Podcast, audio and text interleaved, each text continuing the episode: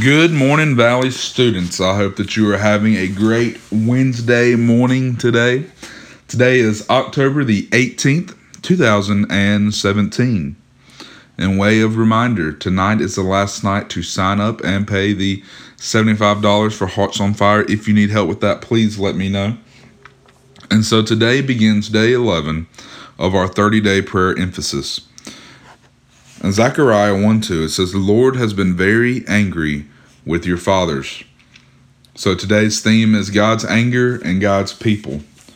When God reveals himself as a God of judgment and discipline, his anger and wrath become a very tangible thing among his people. The reality has always characterized God's covenant relationship with his people since the fall of man in Genesis 3. In today's text, Zechariah reminds God's people of his anger towards their fathers, who had constantly rebelled, sinned, and refused to repent, despite the continued warnings and invitations of God's prophets to return to him. Thus, destruction and exile came to Judah just as the prophets had promised. The word anger refuses refers to God's great displeasure with a sinful, rebellious, and obstinate people. It has, it has at the root of its meaning the picture of an angry bull with flared nostrils being agitated to the point of action.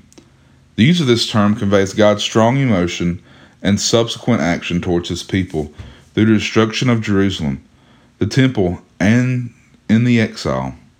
Despite the fact that at times this may be seen as a harsh reality, it is always important to view God's anger and wrath through the eyes of a relational and eternal character, especially his justice, holiness, and sacrificial and loyal love.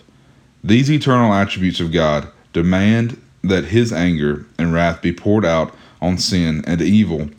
Yet even so, God's anger and wrath should be viewed as should not be viewed as an act of evil, but as just an act that originates from God's holiness and eternal love for the well being and redemption of his people. God ultimately has demonstrated his truth in the promise and sending of Jesus. My grandfather was a big, strong, yet tender man and was the major father figure in my life. Once, when I was about eight years old, I was playing outside in the snow with friends. We began throwing snowballs at cars and were getting very close to the road. Soon the front door swung open as Papa hollered for us to stop. Someone had called the police. My friends scattered, and there I was alone, standing before my pawpaw, who was very angry. Needless to say, the wrath of pawpaw fell upon me that day, and I never threw another snowball at a car again. However, my love and respect for my grandfather grew even stronger as I experienced his discipline and love that day. Today, there is no doubt that God is angry with His church and America as a whole. The indicators are all too evident.